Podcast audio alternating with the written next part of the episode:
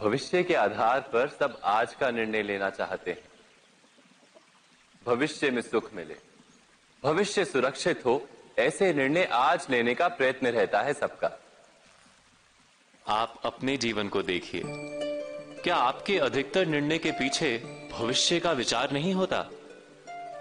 और हो भी क्यों ना? अपने जीवन को सरल और सुखमय बनाने का प्रयत्न करने का अधिकार सबका है। पर भविष्य तो कोई नहीं जानता। केवल कल्पना ही की जा सकती है। तो जीवन के सारे महत्वपूर्ण निर्णय कल्पनाओं के आधार पर ही करते हैं हम।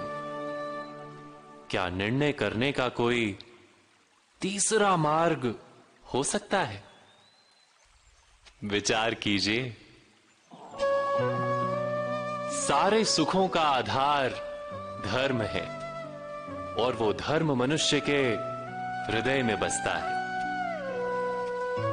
तो प्रत्येक निर्णय से पूर्व स्वयं अपने हृदय से ये प्रश्न अवश्य पूछ लेना कि ये निर्णय स्वार्थ से जन्मा है या धर्म से? क्या इतना पर्याप्त नहीं? भविष्य के बदले धर्म का विचार करने से क्या भविष्य अधिक सुखपूर्ण नहीं होगा। स्वयं विचार कीजिए।